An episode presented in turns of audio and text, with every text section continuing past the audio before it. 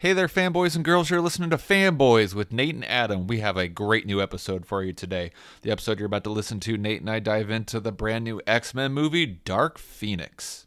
For those of you that might not know, this is supposed to be the last of Fox's long-running X-Men series. First, we got Bryan Singer's series with Patrick Stewart, Sir Ian McKellen, and then we got the reboot with Michael Fassbender and James McAvoy. If I've read correctly, I do believe that Disney has somewhat recently, acquired all the rights to the long-standing X-Men and their characters. There's an endless wall of characters in there for the X-Men. We hope, obviously, to see the X-Men enter the MCU universe in the future. We don't know how long that'll be, but we're all looking forward to it, obviously. But until then, who knows what we're going to see? I think I've read some stuff for some spin-off stories that could be or might have been following Beast's character in the reboot series. Who knows?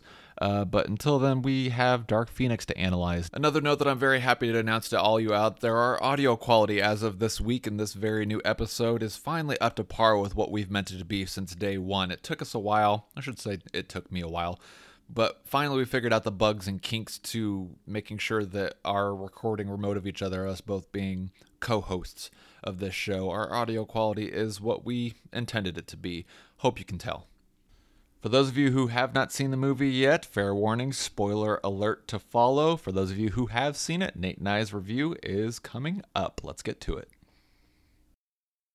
And I had video. Yay, nice.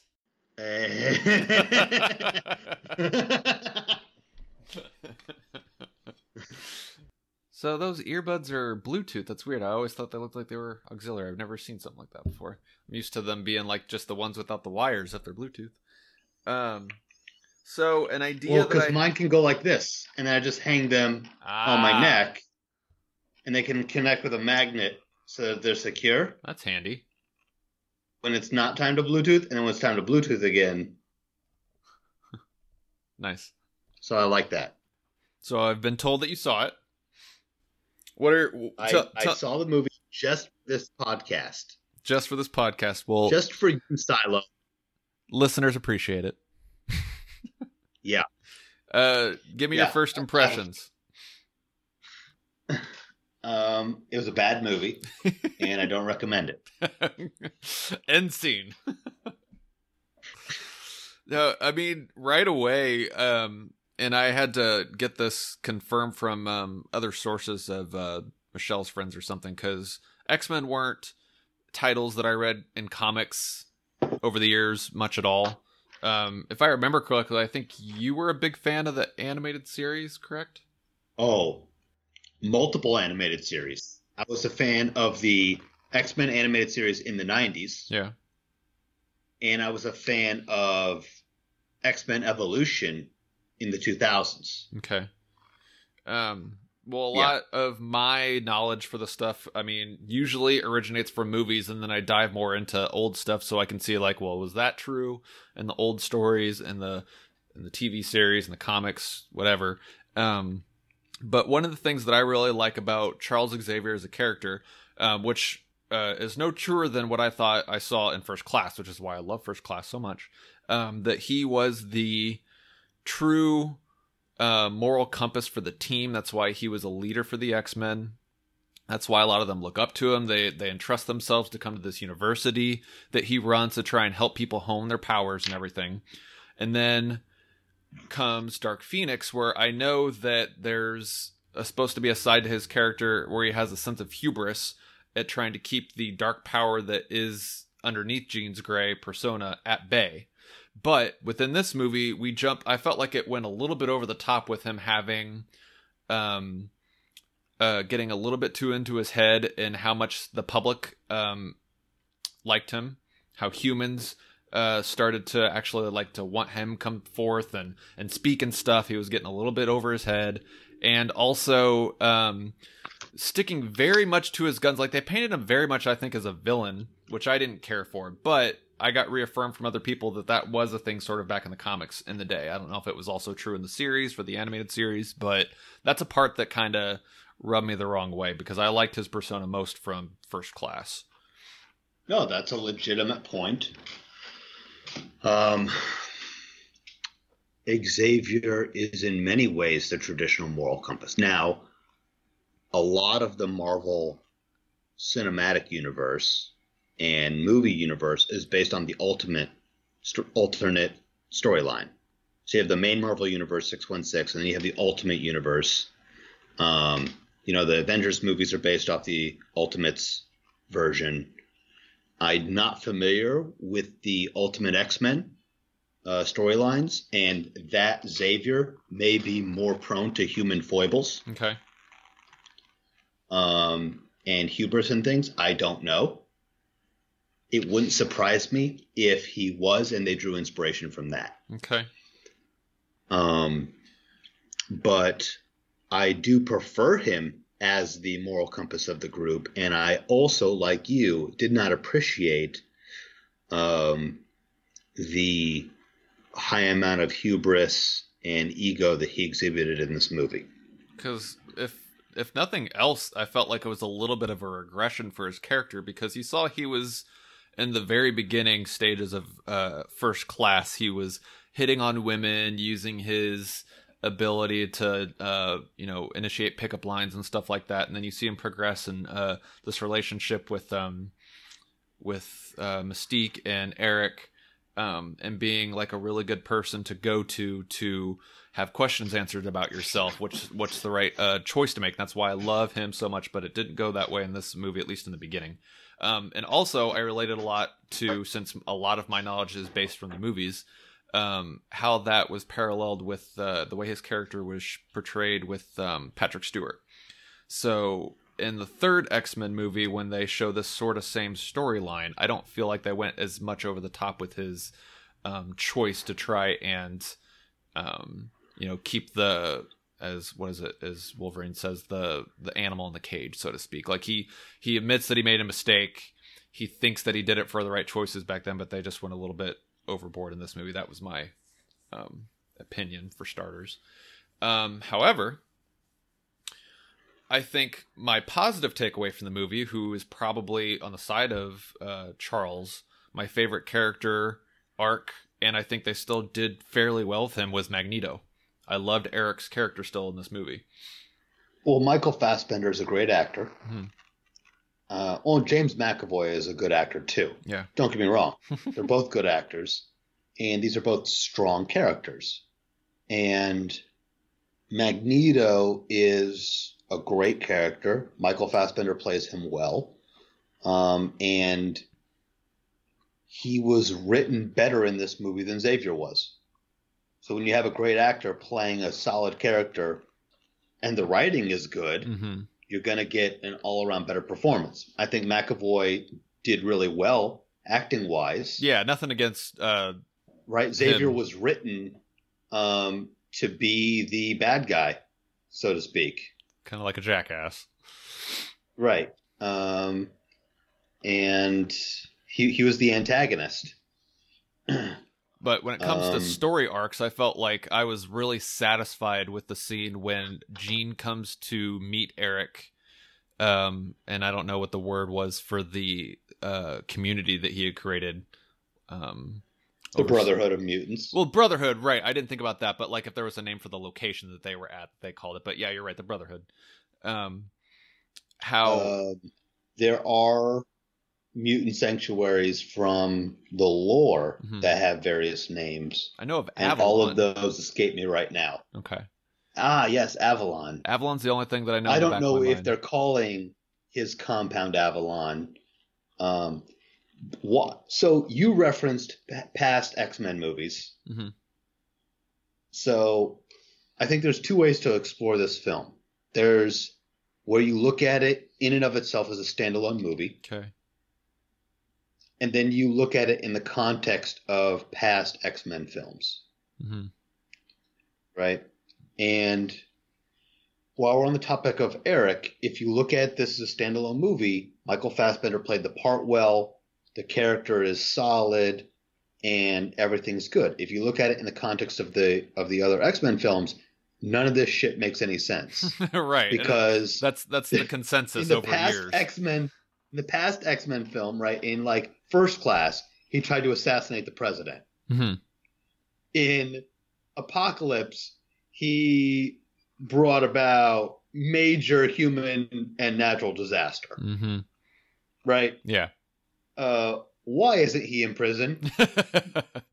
Why hasn't he been assassinated? Like, the world governments, especially America, isn't going to just let this guy just have an island with an agreement, quote unquote, with the U.S. government. Right. He tried to assassinate Nixon. Mm-hmm.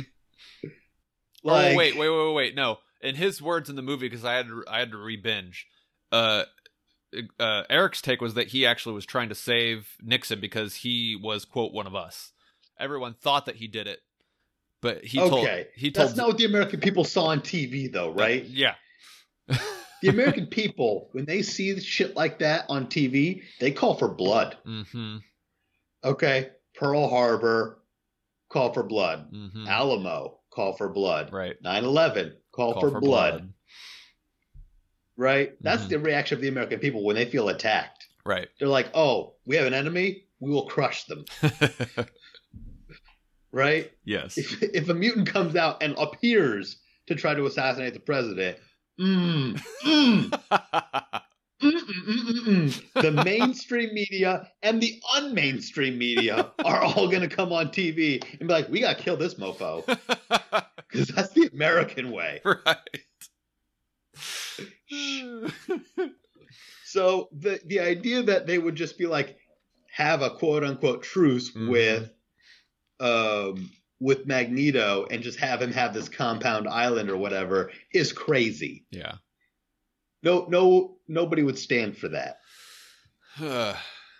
There's flaws to a lot of logic. I mean, the plot holes in Dark Phoenix, when you talk about all the other X-Men movies, are so many and so big. Well, that's what happens when you compare them to the old movies, because it's nothing but a well of continuity issues.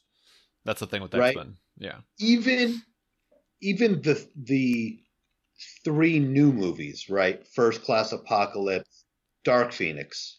There's also Days of Future Past, so that's the fourth.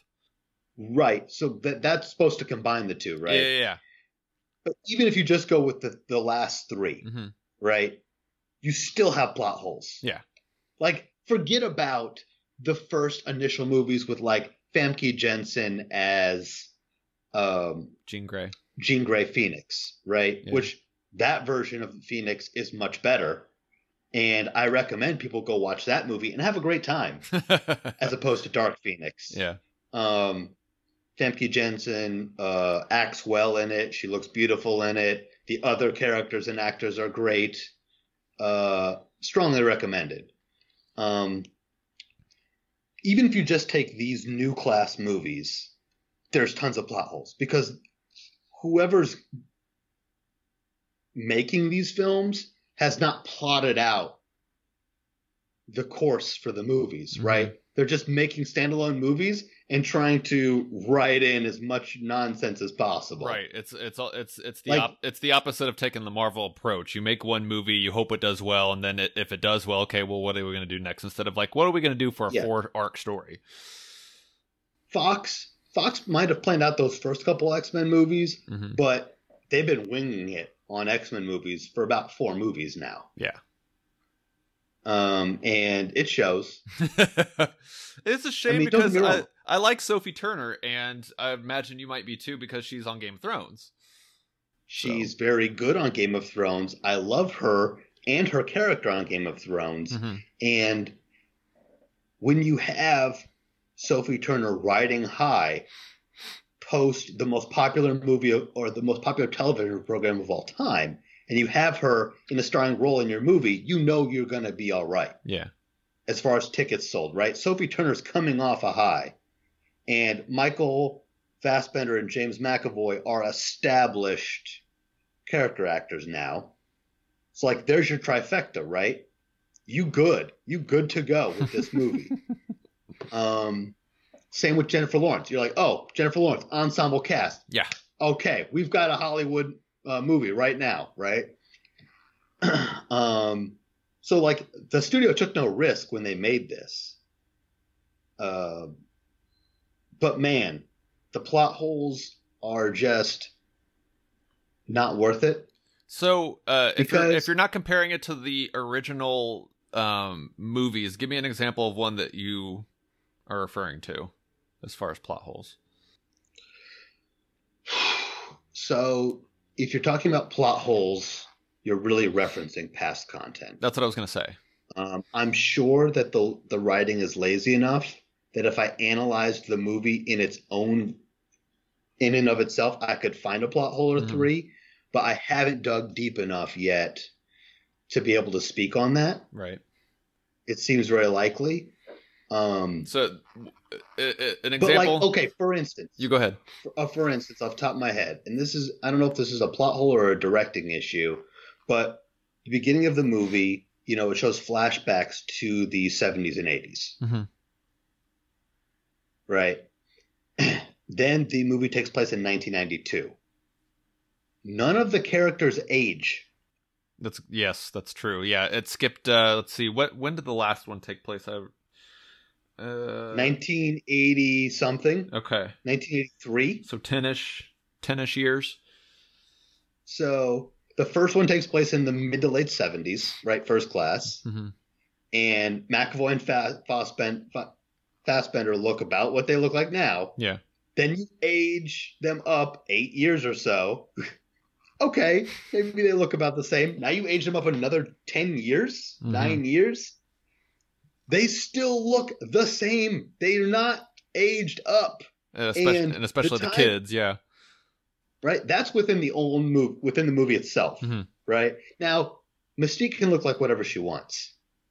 Yeah. If she wants to look 19 or 27 or 50, she's Mystique. She can do that. But literally everyone else, WTF. And see, that's the interesting thing when it comes to picking out plot holes. If you want to jump through continuity, trying to introduce Michelle to them for the first time.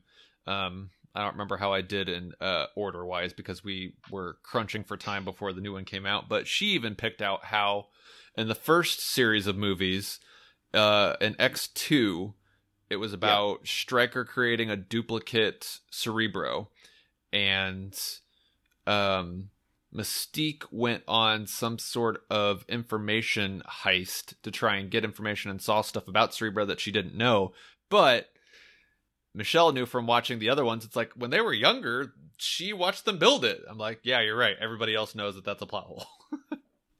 Yes, the Rebecca Romaine to the Jennifer Lawrence Mystique makes no sense, right? And if Fassbender, if Magneto and Professor X are approximately the same age in the comics, and Magneto was approximately 9 to 14 years old, let's say 10 years old, in the concentration camp, so in 1943, right? Then in 1991... how many years is it from 43 to 91? 50? 48. He'd look much older if he is. That is not a 58-year-old man. No. All right? It's not. Fassbender does not look 58. He just doesn't look 58. He looks 40. Sure, if you want to say 40. Mm-hmm. Absolutely not 50, not pushing 60 years old, because so that doesn't make sense for the character within the movie. Now, if you want to reference past movies, then the distance between 1992, when this movie takes place, Dark Phoenix, and where the first X-Men takes place, right, played by Sir Ian McKellen, like 1999. Yeah. Right? 2000 time frame. So like you're saying he goes from Michael Fassbender to Sir Ian McKellen in 8 years. Really? Online, the online community was peppered with that, like, what the hell happened to this guy in that span of time? He looks god awful. That's as effed up as the Jude Law Dumbledore in the latest Harry Potter movie. Okay. The sequel to Beasts and Where to Find Them. Fantastic Beasts. Fantastic Beasts. I haven't watched those ones yet. You should watch the first Fantastic Beast, but not the second. Duly noted. Okay. So they have a big aging issue for Dumbledore in the Fantastic Beasts movies because they're prequels to Harry Potter. Mm-hmm. And Dumbledore is played by Jude Law, who is a great actor and very handsome man. Right? So from the time the second Fantastic Beasts comes out to like the first Harry Potter, Dumbledore is supposed to age like 70 years. I'm being facetious. In like 10 years. Uh-huh. Just like Sir Ian McKellen in 2000 versus Fassbender in 1992, which looks exactly like Fassbender in 1976. Right. Maybe 5-10 years older, right? Because the actor literally aged, but definitely not 60 years old. Well, on the topic of Fassbender, one of the things I wanted to touch, because I liked his story arc, as I had mentioned before, I think that for this being the end, as we know it, of the Fox run X-Men series, I think his storyline came to a good conclusion, if we're to call it that, when Jean visited him at the quote-unquote Brotherhood area. And we know that she comes to find him because she wants to know how he learned to stop killing. And I really liked his answer. I was very satisfied with the dialogue that they gave me. He said, well... I thought that I would seek out vengeance because of all the people. He lost a lot of people. I mean, you can't dispute that. Auschwitz was bad. Yeah, I mean, that.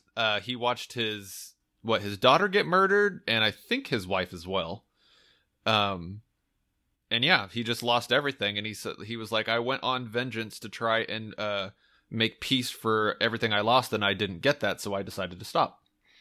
Which I thought to myself, if only other people out there that had that sort of vindictive life that they could just reach that same conclusion. I feel like most don't, but I genuinely appreciated that that bit that they gave him.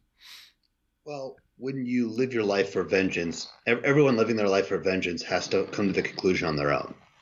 On their own time. Yeah, I mean, they have to draw that conclusion from within, or it doesn't work. Mm-hmm.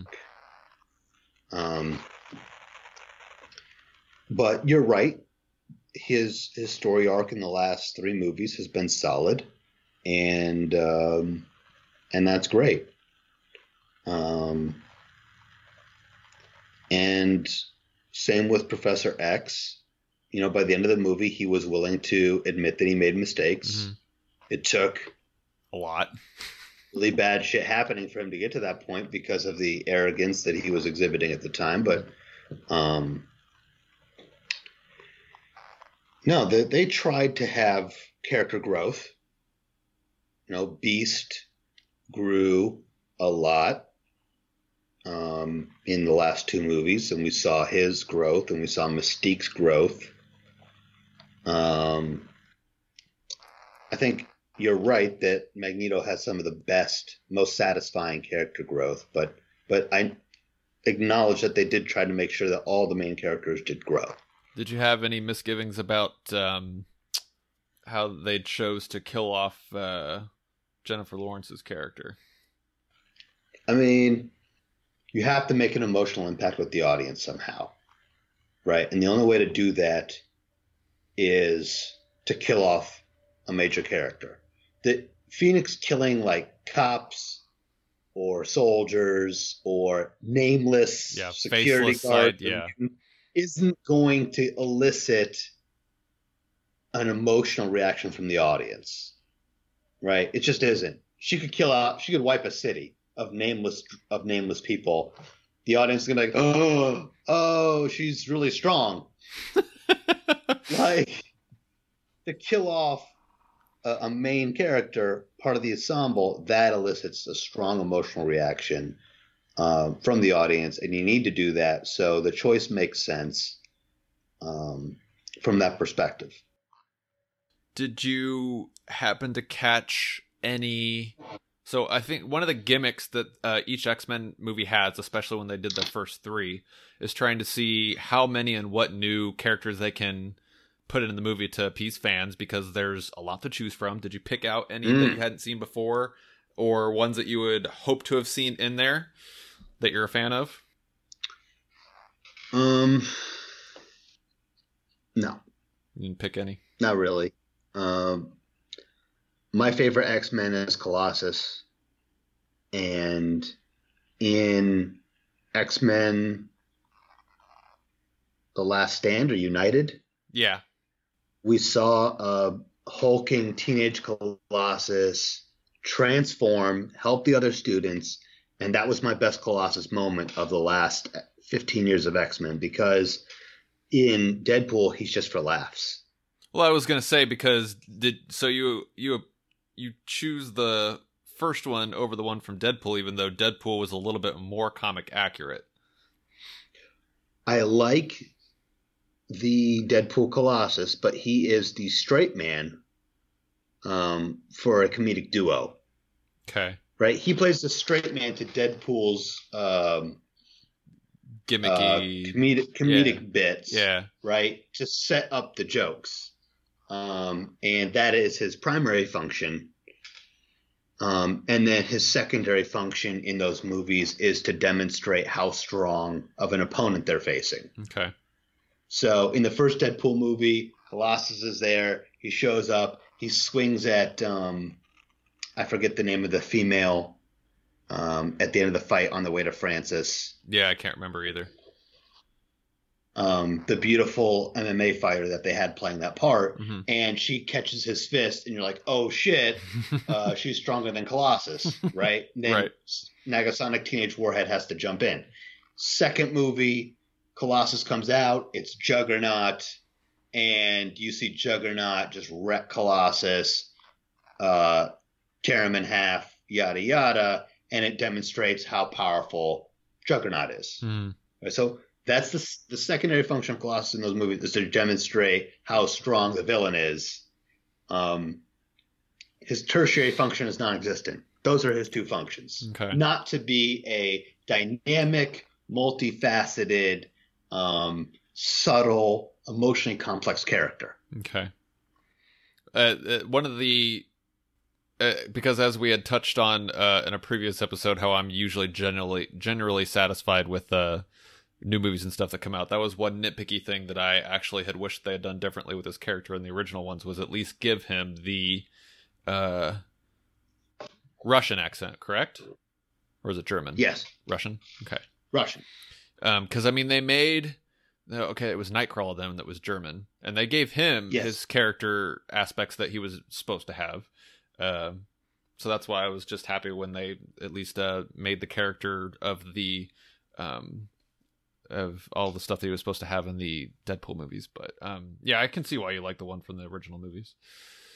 And Colossus is an easy fan favorite anyway. Yes, who doesn't want? I mean, anyone can see the appeal of being a normal person, and then when the time comes, just being able to essentially snap your fingers and become invulnerable to harm. Mm-hmm.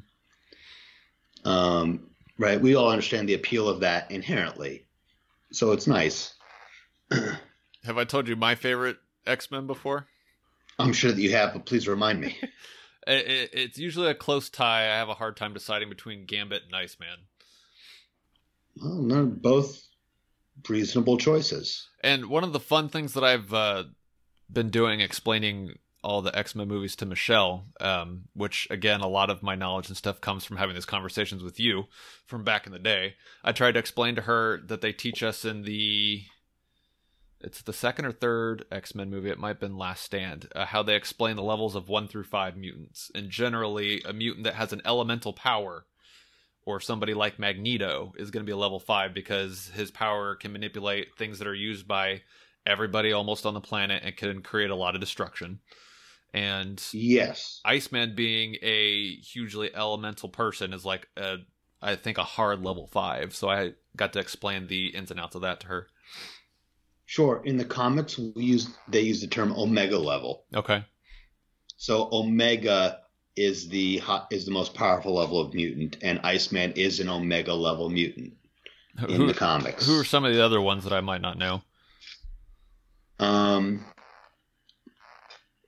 Scarlet Witch. Yeah, for sure. Is omega level. Magneto, I don't know if he's omega level or not. he might be at this point. Is Xavier considered just because of the ability to, I mean, with Cerebro, touch all the minds on the planet? I don't think Xavier is.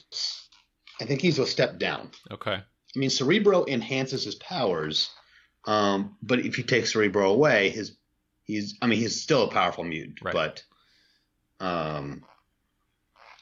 Apocalypse is an Omega level mutant. Okay. Then you have people like Mad Jim Jaspers. I don't think I know that one. Or Black Tom. Okay. Who are just outrageously powerful, like reality altering. Yeah. Just crazy. Phoenix, Jean Grey with the Phoenix Force is Omega level, right? Yeah. Yeah. That's a good list. Rob from Comics, there's a YouTube channel called Comics Explained, hosted by a guy named Rob, mm-hmm. and he has a great YouTube series on Omega level mutants. Ooh, I will look that up. YouTube Rob. And if you want something to listen to that's really solid, I recommend the Comics Explained YouTube channel. It is my favorite comics YouTube channel. And Rob has a lot of content and a lot of playlists. Tell me that I've seen him before. Is he the guy that does an explanation of, like, most people don't truly know how powerful Superman is? Has he done a bit on that? I don't know. Okay. I feel like you and I have watched this video before where, like, nobody truly understands. If Superman were to use his power to his full ability, it would be the force of, like, you know, quintillion suns or something like that. Sure. I don't think that's Rob. Okay. But there's a lot of comics YouTube channels out there. Okay. But I agree with your assessment of Superman. To get off topic from Dark Phoenix, since it's a trash movie, I don't mind taking these off-topic channels. Okay. If you follow any of the DC animated movies, because the DC animated movies are really well done. Yes. And they have a lot of them. Yes. And there's one called, oh man, who's it focus on? It's a Superman movie, and there's an upstart of new heroes that kind of they're anti-heroes, and that the people turn to them. I can't think of it right now, but that has a great end fight where Superman kind of shows off his stuff, like what he can really do, mm-hmm. and it's insane. There's one that I can think of where it has an ending like that, but I think it's where he goes toe-to-toe with Darkseid, I think. So that's the second one I was going to reference. Okay. So that is in Justice League Unlimited. Okay. So in the TV series, animated TV series Justice League Unlimited, there's a moment where Darkseid returns, and he's very powerful. He starts wrecking everything. He's questing after the anti-life equation, like he always is. Mm-hmm. And there's the ending fight where Superman's like, I don't have to hold back because you can take it. And then he just opens up the whole can, you know, all the cans of whoop-ass. And you just see him just wreck Darkseid in 5 hits or less. I'll have to go back and watch it. It's visually excellent, and it's worth rewatching. Very pleasing stuff. So the first movie I referenced was Superman versus the Elite. Okay. So Superman versus the Elite is a great fight to watch. That's a DC animated movie. Superman versus Darkseid, in Justice League Unlimited, the animated television program. And then the third one is another DC animated movie, All-Star Superman. Okay. I think I've seen that one. Where he does a lot of great things, including an arm wrestling contest versus simultaneously left hand and right hand versus Atlas, the Titan, and Hercules. Okay. And he does a lot of other things to show off his might, but that is a nice moment. Okay. We'll definitely have to do a review of some of our favorite DC animateds, because I 100% agree with you. That's one of the things where, even though the DC cinematic universe leaves a little bit to be desired compared to Marvel, the animated movies can make up for a lot. And I know that one of your favorites, which you got me to watch, which I love, it's one of your favorite moments. I forget what the title's called, but when Green Lantern's in the sewers with Batman, and he's like, oh, wait a minute. Wait, so you're not just some guy in a bat suit, are you? And then he just turns around and grins. Yes. That is Justice League Doom. Okay. Either Justice League Doom or Justice League War. I feel like it's War, but I could be wrong. They all kind of, the titles and stuff all kind of blend together. I feel like they put out a lot over a short period of time. Or maybe I'm just catching on them late. Once they found out that they were making good animated movies, they just started pumping them out. And they were all solid. There you go. Because they have a lot of good comic storylines to pull from. Mm-hmm. But back to Dark Phoenix, because we could dedicate a whole movie to DC movies and animation, and another whole show. Yes. We could dedicate a whole another podcast just to talking about Superman, which I'm completely willing to do in the future. But for now, we should stay mostly focused on Dark Phoenix and why people should not go see it in theaters. Agreed. Side note, listeners, please tune in soon in the future to have us talk about DC movies, animated and the like. Anyway, back to Dark Phoenix. Because if you go see this movie in the theater, you're telling the studio that what they've done is okay. That's a good point. And as much as I appreciate Sophie Turner, James McAvoy, Mike Fassbender, and all the rest, they should not be rewarded for producing trash. They should put in more effort. That's a fair point. And on that logic, I think I applied that with the reboot of the Fantastic Four. I have not seen it. I refuse to see it. Don't see it. No. Don't see it. I don't need to. I read enough about... I feel like I walk the fine line when movies are promoted before they come out in theaters, months before they come out in theaters, where you at least sometimes they'll release the plot to the movie. You'll obviously know who's playing the characters, and you'll get a lot of background behind what writers of the script changed, made new, what they kept the same, what direction they wanted to go in. And the more that I read about that new Fantastic Four reboot, I was like, yeah, I want nothing to do with that. So I saw it. Did you? And you regretted it? Yes, I wish I hadn't. Because once again, it rewards the studio for producing garbage. Right. And nothing against the young actors who are in that movie. Absolutely. No, I'm a fan of the people that played the characters, like Michael B. Jordan. I like stuff that he's in. But the guy that played Reed, he's been in stuff, and I can't name it off the top of my head. But, I mean, I'm a fan of a lot of the people that were in it. I just don't like what they did with the storyline. Yeah, no, it's – look, if you're a young actor and somebody offers you a superhero movie role, you take it, right? You're going to take it, yeah. Because – if it works out, you have a career based on that, right? Mm-hmm. I mean, this is way pre Black Panther Michael B. Jordan, right? Mm-hmm.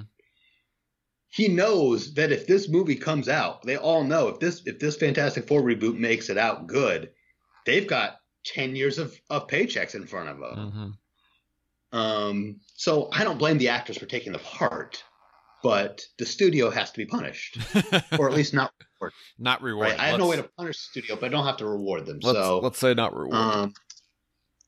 So yeah, that's the thing. And this Dark Phoenix movie is the same thing. I've told everyone at at work, don't go see it. You know, if you have a streaming service that you're paying for and the movie shows up one day for and free, you want to see a nice Sophie Turner movie, go for it. You know, absolutely fine. If you love Michael Fassbender and you want to see a movie that he's in, okay, fine. If it's on Netflix or Hulu a year from now, fine, tune in. But don't reward the studio directly. It's a fair assessment. I appreciate that. Yeah. Let's see. As far as final topics to touch on, I mean, I don't know. What did you think of how they ended it? How they quote unquote put their own bow, somewhat neatly tied on the end of their series run for the X-Men, where it's just Xavier and Eric sitting down and playing chess again. And I think I read a lot of people weren't happy with it. It didn't really feel like it closed down a lot of the storyline they told in 4 past movies. But I like that the final scene was them playing chess. If you're going to do anything, I feel like you had to incorporate that in some way, which is fine. Yeah. And again, just like they did with when Phoenix died in the first trilogy, you still see that the Phoenix is up in the air and stuff. So, like, you know, reborn, that whole thing, as it tends to be. Yeah. Fucking A. Because the end of Apocalypse, the Age of Apocalypse movie, is all about Jean Grey unlocking the Phoenix within herself. Mm-hmm. Right? That's how they defeat Apocalypse, is Jean Grey taps into the Phoenix Force that's always been inside of her, mm-hmm. and taps into that inner power and releases it in a controlled way, destroys Apocalypse, right? Mm-hmm. And when she does that at the end of Apocalypse, correct me if I'm wrong, but a bird of prey-like flame image comes out. You're correct. Right? So that's where we left these characters off in 1980, let's call it 5, I don't fucking remember. So that's where we left the characters off. Here it is, 1992, she's going into space and getting hit with cosmic Phoenix rays. WTF, it's like we just forgot about the movie we just left off at. So, right? So then, am I crazy? Correct me if I'm wrong, because the details of which the darkness of her powers lies, I might be fuzzy on. But is it that she has this innate ability where she's like an Omega level mutant? But is it just something? I thought I remember that in the comics there was actually something to do with some sort of cosmic force that unlocks the evil part of it that triggers, and she can't control it. I mean, do you know how that's originally supposed to work? Turn on, turn off? Sure. So in the main Marvel Universe, 616, mm-hmm. right? The Phoenix Force is a cosmic force. And it's an eternal cosmic force that wanders the universe mm-hmm. and finds a host in Jean Grey. Okay. Due to the nature of her mutation, she's a great host for it, but it's too much power for her to control. Mm-hmm. So that is all correct. And the Phoenix Force itself has, I don't know if it's correct to say it has sentience, but it has motive. And it does not care for if it ends human life, right? Mm-hmm. If you're a divine, intergalactic, dimensional entity of extreme power, why would you care about human life? So, yes, in the main Marvel Universe, you have a cosmic force. It doesn't care about human life. Jean can't control it. People get hurt. Okay, got it. I know that in the Ultimate Universe and in the Ultimate X-Men, the Phoenix Force is an energy source from some other place. I think it's interdimensional, but it's some sort of energy source that Jean taps into from inside. Okay. Which Age of Apocalypse style would be her tapping into an internal source. Mm-hmm. Unless they would later explain a cosmic event that happens off screen. That could have happened for this movie if they so chose, mm-hmm. and not just entered a plot hole, but whatever, we'll just throw in a plot hole anyway, because it's a nice 10 minutes of space footage, so that's cool. I mean, if we're gonna give them points for being consistent with anything, let's call it plot holes. Yes, I'll give them consistency for lazy writing, for bad writing. Fair.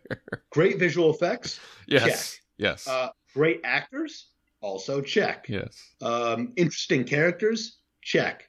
Writing? Lazy, lazy, lazy. All right, so let's see some final takeaways. Give me a favorite part. If you had to choose a favorite part, what'd you really enjoy the most, even though it was a garbage movie for you? Yes.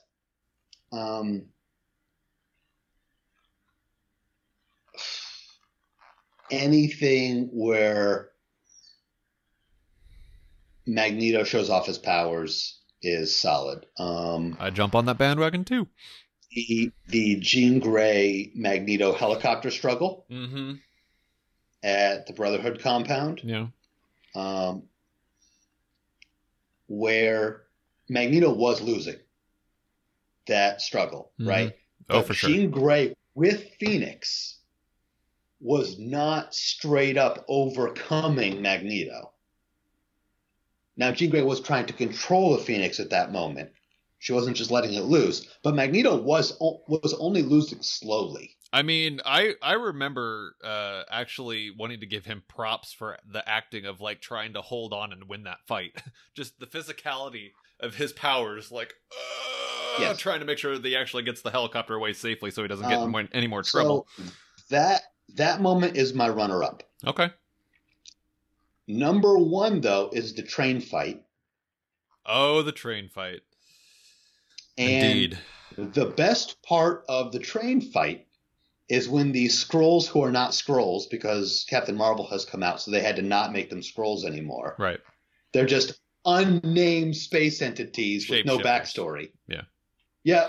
They're from space. They're shapeshifters. They have no backstory, no plot device whatsoever. Space alien shapeshifters. That's all we fucking get. It's insane, but that's a whole other thing. You asked about favorite parts.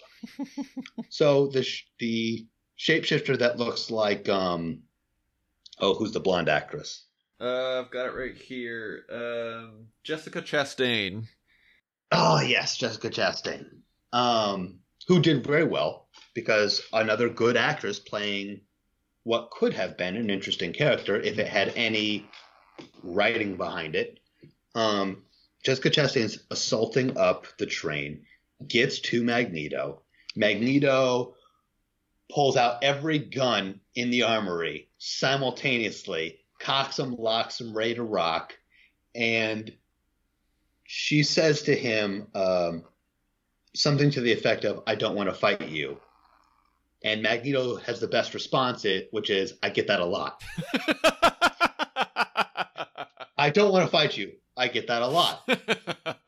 That's the best line in the movie, as far as I'm concerned. I could hear you laughing already when you saw it for the first time. I cracked the F up in the theater. By the way, there were 7 people in the theater. Oh, sad. No, appropriate. And then he unloads all these rounds, which she, of course, regenerates from. Because if that worked, then end of conflict. Like, we're done, go home, everything's fine. Yeah. But that moment is the great moment. And watching Magneto and the rest of the X-Men fight against the not Skrulls. Yeah. Is solid. I'll you know what? That's a fair favorite moment to have. I'll raise you one. I think Michelle's favorite moment was getting to see Nightcrawler lose his shit and just go ape shit on all those guys, because he's usually so mild-mannered. He's a little the word I want? He's very shy, unsure of himself and stuff, but you get to see him go full out like almost a berserker Wolverine on these guys, which was very entertaining to see. I don't know about berserker Wolverine level, but his version did hold his own. His version. And I agree. That was excellent. You got to see him fight with his tail as well, because he grabbed a guy around the neck and snapped his neck with his tail while he was engaging opponents from the front. It's not as good as the White House assassination attempt. Okay. Nightcrawler battle, but it was very good because Nightcrawler, teleporting through hell is a very powerful ability, and Nightcrawler has complete control over it. So it's great. What is your top pick for least favorite moment? Full-time garbage. Would have wanted to walk out. I hated it. When I realized that the villains of the movie were not Skrulls. When I realized that they were just nameless, plotless, storyless, unfulfilled, two-dimensional alien shapeshifters with no purpose that was never explained. That was my least favorite moment, and I'm surprised it took us this long in the show for me to start complaining about them, because they are part of the trash writing behind the Fox team that wrote this. Fair enough. All right, so I like following the style of questions because usually I get inspiration from reading reviews from IGN. You ever follow IGN news and stuff online? I know IGN, but I do not follow it. All right, if you had to give it a 1 out of a 10, what's your score? Afraid you'll give them too high? I want to be fair. You want to be fair. You have me worked up right now, Silo. I'm worked up, okay? You don't want to retract your statement. I don't want my emotional state to affect an impartial score, so they're somewhere between 2 and 3. 2 and 3. Fair enough. This is a below 4 movie for me on a 1 through 10 scale. But you have not yet revealed your favorite part. My favorite part? Or how you rate it on a 10 scale. So please enlighten us with both those things. Okay. Usually, as I said, my favorite part generally towards anything having to do with Michael Fassbender. I liked his... I don't know if it's my favorite. I liked when he finally decided after he learned that Raven died at the hands of Phoenix / Jean Grey. As much as I said I enjoyed his realization that he chose to give up on killing, he throws that all the wind. He's like, fuck it. I'm going to go kill this bitch. Because they killed his one... other than Charles, because we know that as much as they're always at odds, they genuinely respect each other. Of course, that's essential to the X-Men story. I really like that about them. But the other person that he truly, truly loves or respects is Mystique, because he always, I think he saw a bit of himself in her. And so obviously when he learns that she's dead, he gets a little cranky. And then we get to see him go on his rampage. He suits up. I love his helmet, by the way, and I can't wait to get myself a replica to put up on the wall at home. Love his helmet. I love his helmet, man. I say that all the time when I'm watching these with Michelle, specifically in the reboots, because it's very stylistically well done from an artistic standpoint. I like seeing him go after her in the building where she was held up. They put the train, that was his solution too. He just pulls the train up from underground and drops it in front of the door. He's like, all right, this is mine. You guys ain't getting in here. So just, have at each other while I go take care of this. And then getting to see her do all that she really needed to do. It makes you wonder how he even thought he could have any fight against her. She uses her power and crushes his helmet on his skull. That was fun to watch. That and the train sequence is probably close to a tie for my favorite moment. My least favorite moment... I'm not sure of. I already mentioned it. Having to do with going a little bit overboard with the hubris of Charles Xavier's character, because I like him being the moral compass of the team, because every team needs someone like Charles Xavier. For a score, I don't know if I'd go as low as 2 or 3. Maybe I'd say... How about a hard 3.5, soft 4? Give it that. Okay. Out of 10. You think a soft 4 is generous? But maybe generous. Even below 5, which for you is is strong denial. If I'm comparing it to the ones that preceded it, I mean, First Class, after all the ones, including Deadpool, up till now with the X-Men movies, First Class is still my favorite. And we'll see if it ever gets thrown down as for a future contender. We'll see. I don't know. Okay. All right. So all right. Well, consensus I listeners. Covered... I think the consensus for our listeners is we don't need you to go see this movie. Do not reward Fox. Yes, but please tune in to the next podcast for our silky smooth voices. Yes, please tune into our next future episode podcast to listen to Nate's silky smooth voice. I can't say the same for my own. Not only is your voice silky smooth, Silo, but it's smooth silky as well. We are now officially up on Spotify, iTunes. Look, just wherever you get your podcasts at, go there and then search for us, and then you'll find us. Yes, search for Fanboys Podcast with Nate and Adam. We want to try and do, hopefully, ideally, a weekly digest. So what do you think? Wednesdays? Is Wednesday a good day for people out there to listen? When do you usually listen to yours, Nate? When I'm at the gym. When you're at the gym. When I'm at the gym, I listen to podcasts instead of music. I do that now, too. Yeah, it's superior to music at the gym. It pumps me up, and it knocks me down, and then it pumps me up again, and I love it.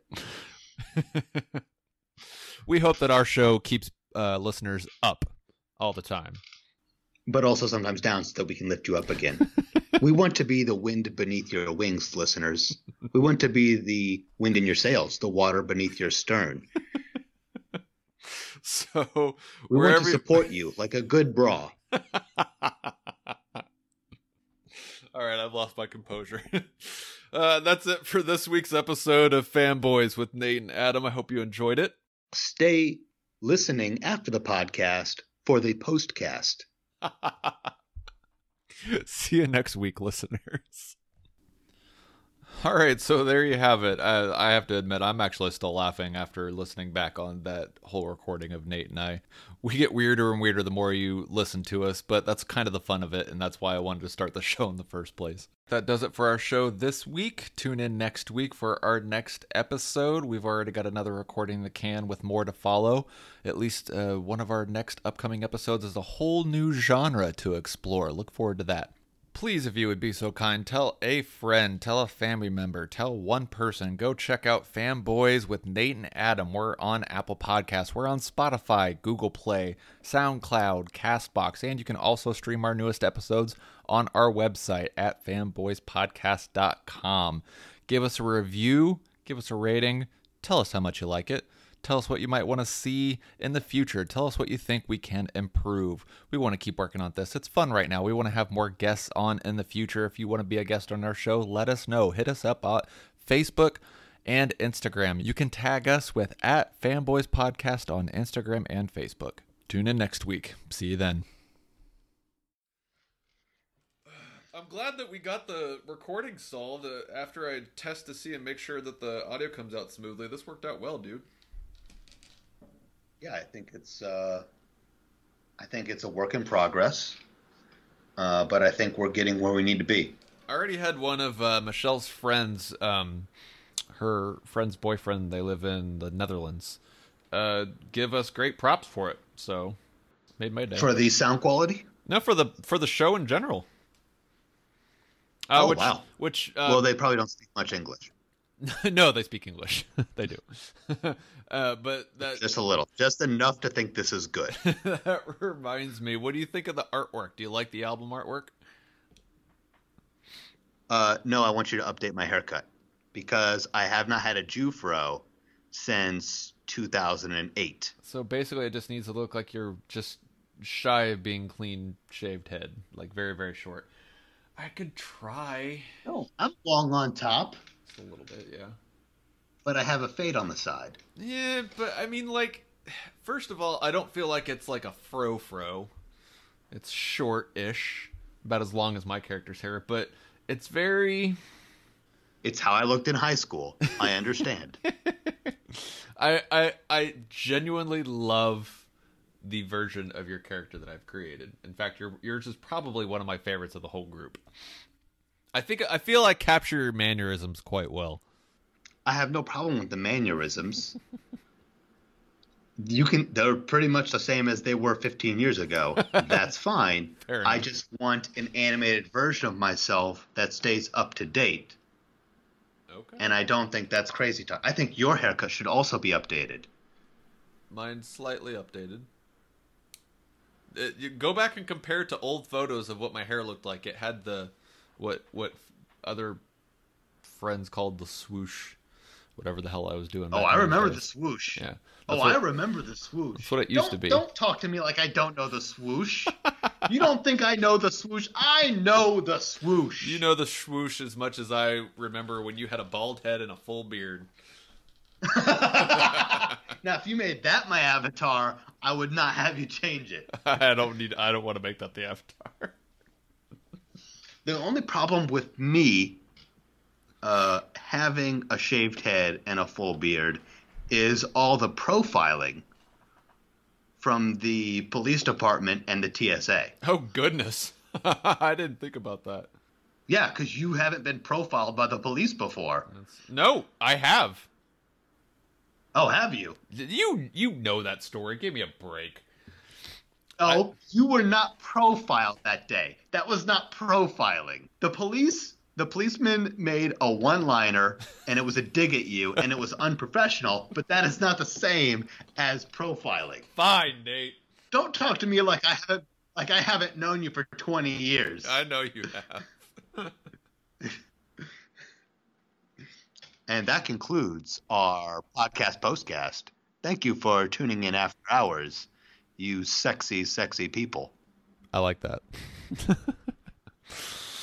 Hey, I also... We should come up with a nickname for our listeners. That will be important, Silo. Podcast postcast? No. That's what the name of the postcast is. The aftercast is called the postcast, but we need a name for our listeners. For instance, on the old TV show, The Colbert Report, right? He addressed his viewers as Nation. Ah, I like it. Right? Fans of certain celebrities identify themselves, right? Mm-hmm. People who listen to Insane Clown Posse are called Juggalos. Interesting. There are titles for fan groups, and it doesn't have to be this moment. It should not be this moment. But you and I should think about what we're going to address our listeners as a collective. I love the idea. I feel like it's something that needs to come up organically. So I hope it does soon. I like that idea. Oh, I will plant those seeds. I'm planting them now. I know you are. Listeners, please comment in however you comment on Adam's posts. Right now it's Facebook. In the future, we hope to start a Twitter feed with Nate-isms. Well, Nate agrees with this. Okay, good. Did you catch the first one I tagged you in? You should listen to Nate? Yeah. Yes. Well, I spout many nuggets of wisdom throughout every day. It's exactly why I need a Twitter feed full of them. People who record them are wise people. Yeah, good. Yes, so find a way to comment to Silo and send him your comments on what the listening base should be called. Yes, and maybe we'll create a hashtag for it. But right now, if you're going to share this stuff with your friends, you can find us either on Instagram or Facebook with @FanboysPodcast, and you can also use the hashtag FanboysPodcast. Well, that's that. Thank you, and you'll be listening to us next time. Hopefully so. Good night, everybody. I'm having a lot of fun, man. How about you? I enjoyed that. That was excellent.